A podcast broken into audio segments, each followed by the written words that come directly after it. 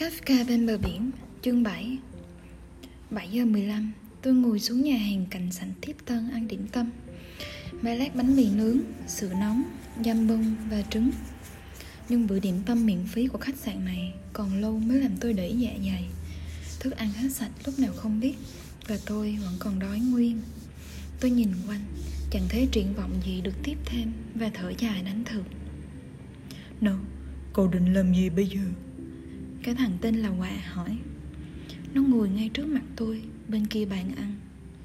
Cậu không còn ở nhà mình nữa, nơi cậu tha hồ nhồi nhét bất cứ cái gì cậu thích. Nó nói. Tôi muốn nói, cậu đã bỏ nhà ra đi, phải không nào? Hãy ghi nhớ điều đó trong đầu. Cậu đã quen thói sáng dậy đã có sẵn một bữa điểm tâm tổ bố. Nhưng những ngày đó đã qua lâu rồi, anh bạn ạ. Cậu sẽ phải bằng lòng với những gì người ta cho cậu. Cậu có biết câu ăn nhiều bụng bự, ăn ít bụng teo không? Cậu sắp có dịp nghiệm xem điều đó có thật đúng hay không. Bụng cậu rồi sẽ teo đi, tuy nhiên cũng phải một thời gian nữa. Liệu cậu có kham nổi không? Được, ta kham nổi, tôi đáp. Tốt, Quả nói. Cậu phải là trang thiếu niên 15 tuổi kiên cường nhất hành tinh, nhớ không? Tôi gật đầu. Tốt, vậy thì hãy thôi đừng có dương mắt nhìn cái đĩa không ấy mà hãy hành động đi. Theo lời khuyên ấy, tôi đứng dậy và ra ngoài lễ tân thương lượng giá phòng.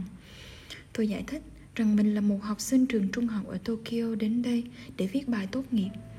Đây không phải là một lời bịa đặt hoàn toàn, vì cấp trung học ở trường tôi có quy chuẩn ấy. Tôi nói thêm là tôi đang thu thập tài liệu ở thư viện Komura. Có nhiều mục phải nghiên cứu hơn tôi tưởng, nên tôi phải ở lại Takamatsu ít nhất là một tuần. Nhưng vì tiền mang đi có hạn, nên liệu khách sạn có thể giảm giá phòng cho tôi, không chỉ 3 ngày mà cả trong thời gian tôi lưu lại không? Tôi xin trả trước từng ngày và hứa sẽ không gây rắc rối gì.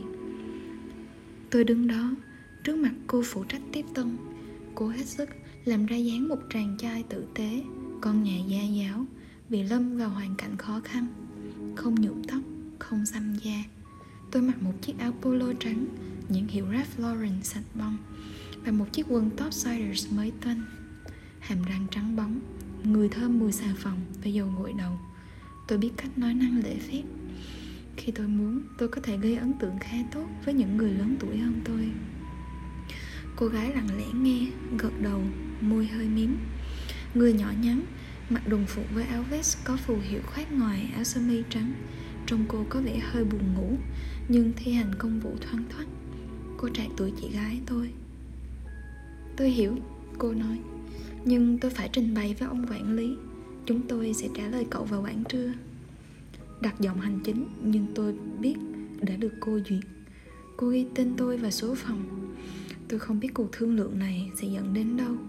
Có thể nó sẽ tai hại nếu người quản lý yêu cầu tôi cho xem thẻ học sinh chẳng hạn, hoặc tìm cách liên lạc với cha mẹ tôi. Dĩ nhiên, khi đăng ký tôi đã cho số điện thoại đểu, nhưng vì tiền túi eo hẹp, tôi nghĩ cũng bỏ liều một phen. Tôi tra sổ danh bạ điện thoại những trang vàng và gọi một phòng tập thể dục công cộng, hỏi xem ở đó có những loại thiết bị luyện tập cơ bắp nào.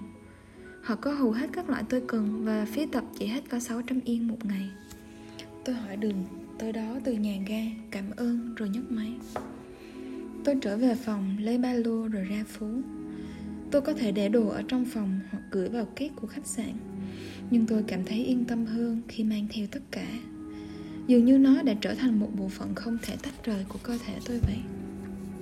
Trên chuyến xe buýt từ bến xe trước cửa ga đến phòng tập, tôi có thể cảm thấy da mặt mình căng ra vì phấp phỏng. Giả sử có người hỏi tại sao một thằng nhóc ở tuổi tôi lại la cà ở phòng tập thể dục giữa ban ngày thay vì đến trường. Tôi chẳng biết gì về cái thành phố này, cũng như cách nghĩ của những người dân ở đây.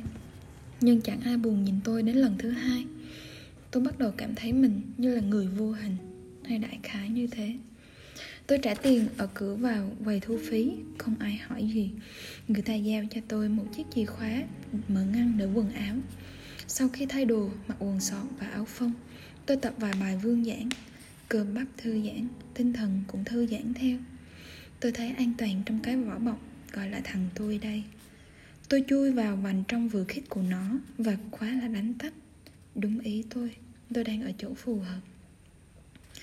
Tôi bắt đầu luyện bài liên hoàn. Vừa nghe Prince gào trong chiếc Walkman bỏ túi, tôi vừa tập suốt 1 giờ trên cả loạt 7 cái máy khác nhau. Tôi cứ tưởng ở một phòng tập thể dục công cộng ở một thành phố nhỏ như thế này chắc phải đầy những máy của lỗ sĩ. Nhưng những máy này thuộc những model gần đây nhất và còn thơm mùi thép mới.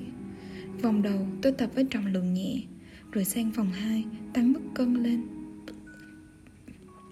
Tôi biết chính xác mức cân nào và bao nhiêu lần thì hiệu quả đối với tôi. Chẳng mấy chốc tôi đã đổ mồ hôi và thỉnh thoảng ngừng để tập một ngụm nước và nhóm một muối quả chanh tôi mua trên dọc đường tới đây. Tập xong, tôi tắm nước nóng ở vòi hoa sen, dùng xà phòng và dầu gội đầu mang theo. Tôi rửa chim thật kỹ, mới bóc bao quy đầu chưa gần được bao lâu. Sát xà phòng cả hai hòn giái, nách và hậu môn. Tôi tự cân, trần truồng đứng trước gương, thử độ co duỗi của cơ bắp. Cuối cùng, tôi mặc chiếc áo phông và quần sọt đẫm mồ hôi, vắt kiệt nước, rồi nhét vào một túi ni lông. Tôi đáp xe buýt trở về ga, đánh một bát udon nóng, bốc hơi, vẫn ở nhà hàng hôm trước. Tôi nhẫn nha vừa ăn vừa nhìn ngoài cửa sổ. Ga đông nghịt người nườm nượp ra vào. Tất cả đều mặc những bộ quần áo ưa thích, tay xách túi hoặc vali. Mỗi người đều tất tả lo toan một công việc khẩn cấp nào đó. Tôi nhìn đám đông không ngừng hối hả ấy và tưởng tượng đến 100 năm về sau. 100 năm nữa, tất cả mọi người ở đây, kể cả tôi, sẽ biến khỏi mặt đất và biến thành tro bụi. Với ý nghĩ kỳ cục ấy, mọi thứ trước mặt tôi dường như bắt đầu trở nên hư ảo, tự hồ một ngọn gió có thể cuốn hết đi. Tôi xòe 2 bàn tay ra trước mặt và nhìn thật tiếc vào chúng. Tôi cứ luôn căng thẳng vì cái gì vậy? Căn cớ gì là phải lao vào cuộc vật lộn tuyệt vọng này để sống còn? Tôi lắc đầu, quay mặt khỏi cửa sổ, xua đuổi cái ý nghĩ về 100 năm sau. Tôi chỉ nghĩ về hiện tại, về những cuốn sách tôi còn đọc ở thư viện, những thiết bị ở phòng tập mà tôi chưa tận dụng. Nghĩ tới những chuyện khác sẽ chẳng ích gì. Thế mới đúng, Quả nói. Hãy nhớ lấy, cậu phải là Trang thiếu niên 15 tuổi kiên cường nhất hành tinh. Giống như hôm trước, tôi mua một suất trưa ở hộp ga và đáp tàu đến thư viện Komura vào lúc 11:30. Và y như rằng Oshima đã ở đó đằng sau quầy. Hôm nay anh ta mặc sơ mi sợi tơ nhân tạo màu xanh lơ, cài cúc đến tận cổ, quần jean trắng, giày tennis trắng. Anh ta ngồi ở bàn làm việc, chối mũi vào một quyển sách to tướng. Chiếc bút chì vàng để ở bên cạnh, vẫn chiếc bút chì hôm qua, tôi đoán thế. Tóc xõa cả xuống mặt. Khi tôi vào, anh ngước mắt lên, mỉm cười và nhận chiếc ba lô từ tay tôi. Tôi thấy là cậu vẫn chưa trở về trường. Em sẽ không bao giờ trở lại đó nữa, tôi thú thật. Vậy thì thư viện là một lựa chọn khá tốt đấy. Anh quay lại xem giờ trên chiếc trồng đồng hồ treo đằng sau, rồi đọc tiếp. Tôi sang phòng đọc, trở lại với cuốn 1001 đêm. Như mọi lần, một khi đã yên vị và bắt đầu lật dở các trang sách là tôi không thể dừng lại. Bản của Burton có đầy đủ các truyện mà tôi nhớ là đã đọc hồi nhỏ, nhưng tất cả đều dài hơn, nhiều hồi hơn và nhiều tình tiết phức tạp hơn, nên hấp dẫn hơn nhiều. Đến nỗi khó mà tin rằng đây vẫn là những chuyện ấy. Đầy những màn tục tiểu, hung bạo, đắm đuối tình dục và phi lý. Giống như vị thần bị nhốt trong lọ, cuốn sách tràn trề một sinh khí chơi quậy, một ý thức tự do mà lẽ phải không kiềm chế nổi. Nó làm tôi say mê không rời ra được. So với đám người vô diện mạo tất ta tất tưởi ở ga xe lửa, những chuyện điên khùng phi lý này của cả ngàn năm trước còn thật hơn nhiều, ít nhất là đối với tôi. Làm sao có thể thế được, tôi cũng không hiểu. Thật quái gì. Đến 1 giờ tôi lại ra vườn, ngồi ở hiên, ăn bữa trưa. Ăn được gần nửa thì Oshima đến, bảo có người gọi điện thoại cho tôi. Cho em, tôi ngớ ra. Nếu đúng cậu tên là Kafka Tamura. Tôi đỏ mặt đứng dậy và cầm lấy ống nghe không dây từ tay anh. Đó là cô tiếp tân ở khách sạn. Chắc là để kiểm tra xem có thật tôi đang nghiên cứu tài liệu ở thư viện không. Cô có vẻ như trút được gánh nặng khi thấy rằng tôi không nói dối cô. Tôi đã nói chuyện với ông quản lý, cô nói. Ông bảo là khách sạn này trước đây chưa từng làm thế, nhưng thấy cậu còn trẻ quá à, và xét hoàn cảnh đặc biệt nên ông sẽ làm một ngoại lệ và để cậu ở với giá mà YMCA đã thu xếp cho cậu. Hiện tại chúng ta không đông khách lắm, ông nói, nên chúng ta có thể linh động một chút. Ông cũng nói rằng nghe đồn cái thư viện ấy rất tốt, nên ông hy vọng là cậu có thể dư dả thời gian để nghiên cứu mọi thứ mình cần. Lưu ý, YMCA, Young Men's Christian Association, Hội Thanh niên Thiên Chúa Giáo. Tôi thở phào nhẹ nhõm và cảm ơn cô. Tôi hơi áy náy vì đã nói dối, nhưng tôi không thể làm khác được. Bản thân tôi cũng đã phải vi phạm một số luật lệ để tồn tại. Tôi tắt máy và trả ống nghe lại cho Oshima. Cậu là học sinh trung học duy nhất đến đây, nên tôi đã đoán ngay là cô ta gọi cậu. Anh ta nói, tôi đã bảo cô ta là cậu cứ chúi mũi vào những trang sách từ sáng đến tối. Mà đó là sự thật. Cảm ơn anh, tôi nói. Kafka Tamura, đó là tên em. Kể cũng lạ. Đúng là tên em mà, tôi nhấn mạnh. Tôi đồ rằng cậu đã đọc truyện của Kafka. Tôi gật đầu. Lâu Đài, Vụ Án, Hóa Thân và cái chuyện quá đản về cái máy màn hình. Trại giam, Oshima nói. Mình mê cái chuyện ấy. Chỉ có Kafka mới viết được như thế. Đó là chuyện em thích nhất trong các tác phẩm của ông. Thật không? Tôi gật đầu. Tại sao? Tôi phải mất một lúc để tập trung tư tưởng. Em nghĩ Kafka muốn đưa ra một giải thích thuần túy cơ học về cái máy phức hợp ấy, thay vì mô tả thân phận con người. Em muốn nói là... Tôi dừng lại một chút để suy nghĩ thêm. Em muốn nói đó là thủ pháp riêng của ông về diễn giải kiếp sống của chúng ta. Không phải bằng cách nói về thân phận của chúng ta, mà bằng cách mô tả chi tiết cái máy đó. Có lý, Oshima nói, đặt tay lên vai tôi, một cử chỉ tự nhiên và thân thiện. Tôi nghĩ có thể Kafka đồng ý với cậu đấy. Anh cầm cái ống nghe không dây và trở vào trong nhà. Tôi ngồi lại ngoài hiên một lúc nữa, ăn nốt bữa trưa, uống nước khoáng, ngắm lũ chim trong vườn. Có lẽ vẫn là lũ chim hôm qua. Trời đầy mây, không thấy một mảng xanh nào. Có vẻ như Oshima thấy cách lý giải của tôi về chuyện của Kafka là thuyết phục, ít nhất là ở một mức độ nào đó. Nhưng tôi chưa diễn đạt hết điều tôi muốn nói. Đó không chỉ là một lý thuyết chung chung về cách hư cấu của Kafka, mà tôi nhằm nói về một cái gì rất thực kia. Cái máy hành quyết bí ẩn, phức tạp của Kafka không chỉ là một ẩn dụ hoặc một thứ ngụ ngôn. Nó thật sự hiện hữu ở đâu đây quanh tôi. Nhưng tôi nghĩ ắt chẳng ai hiểu ý tôi, cả Oshima lẫn những người khác. Tôi trở về phòng đọc, ngồi xuống ghế bành để đắm mình vào trong thế giới của 1001 đêm. Từ từ như cảnh quay mờ dần trong phim, thế giới thực tại tan biến. Chỉ còn mình tôi ở trong thế giới đó, cảm giác mà tôi ưa thích nhất trên đời. 5 giờ khi tôi sắp ra về, Oshima còn ngồi sâu vậy, vẫn đọc cuốn sách ấy. Chiếc sơ mi vẫn phẳng phiu không một nếp nhăn, mớ tóc vẫn xõa xuống mặt. Kim đồng hồ treo trên tường đằng sau anh vẫn lặng lẽ nhấp từng tí một. Mọi thứ quanh anh đều lặng lẽ và sạch tinh. Dễ thương, anh không bao giờ đổ mồ hôi hoặc nứt cục. Anh ngước lên và trao trả tôi chiếc ba lô. Anh hơi cau mày, như thể nó quá nặng đối với anh. Cậu đáp tàu từ thành phố tới đây? Tôi gật đầu. Nếu cậu đến đây hàng ngày thì nên có cái này.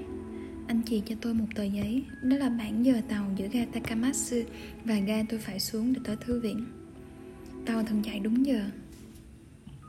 Cảm ơn, tôi nói và nhét tờ giấy vào ba lô. Kafka, tôi không biết cậu từ đâu tới và định làm gì, nhưng cậu không thể ở khách sạn mãi được, phải không nào? Anh nói, thận trọng cân nhắc từng chữ.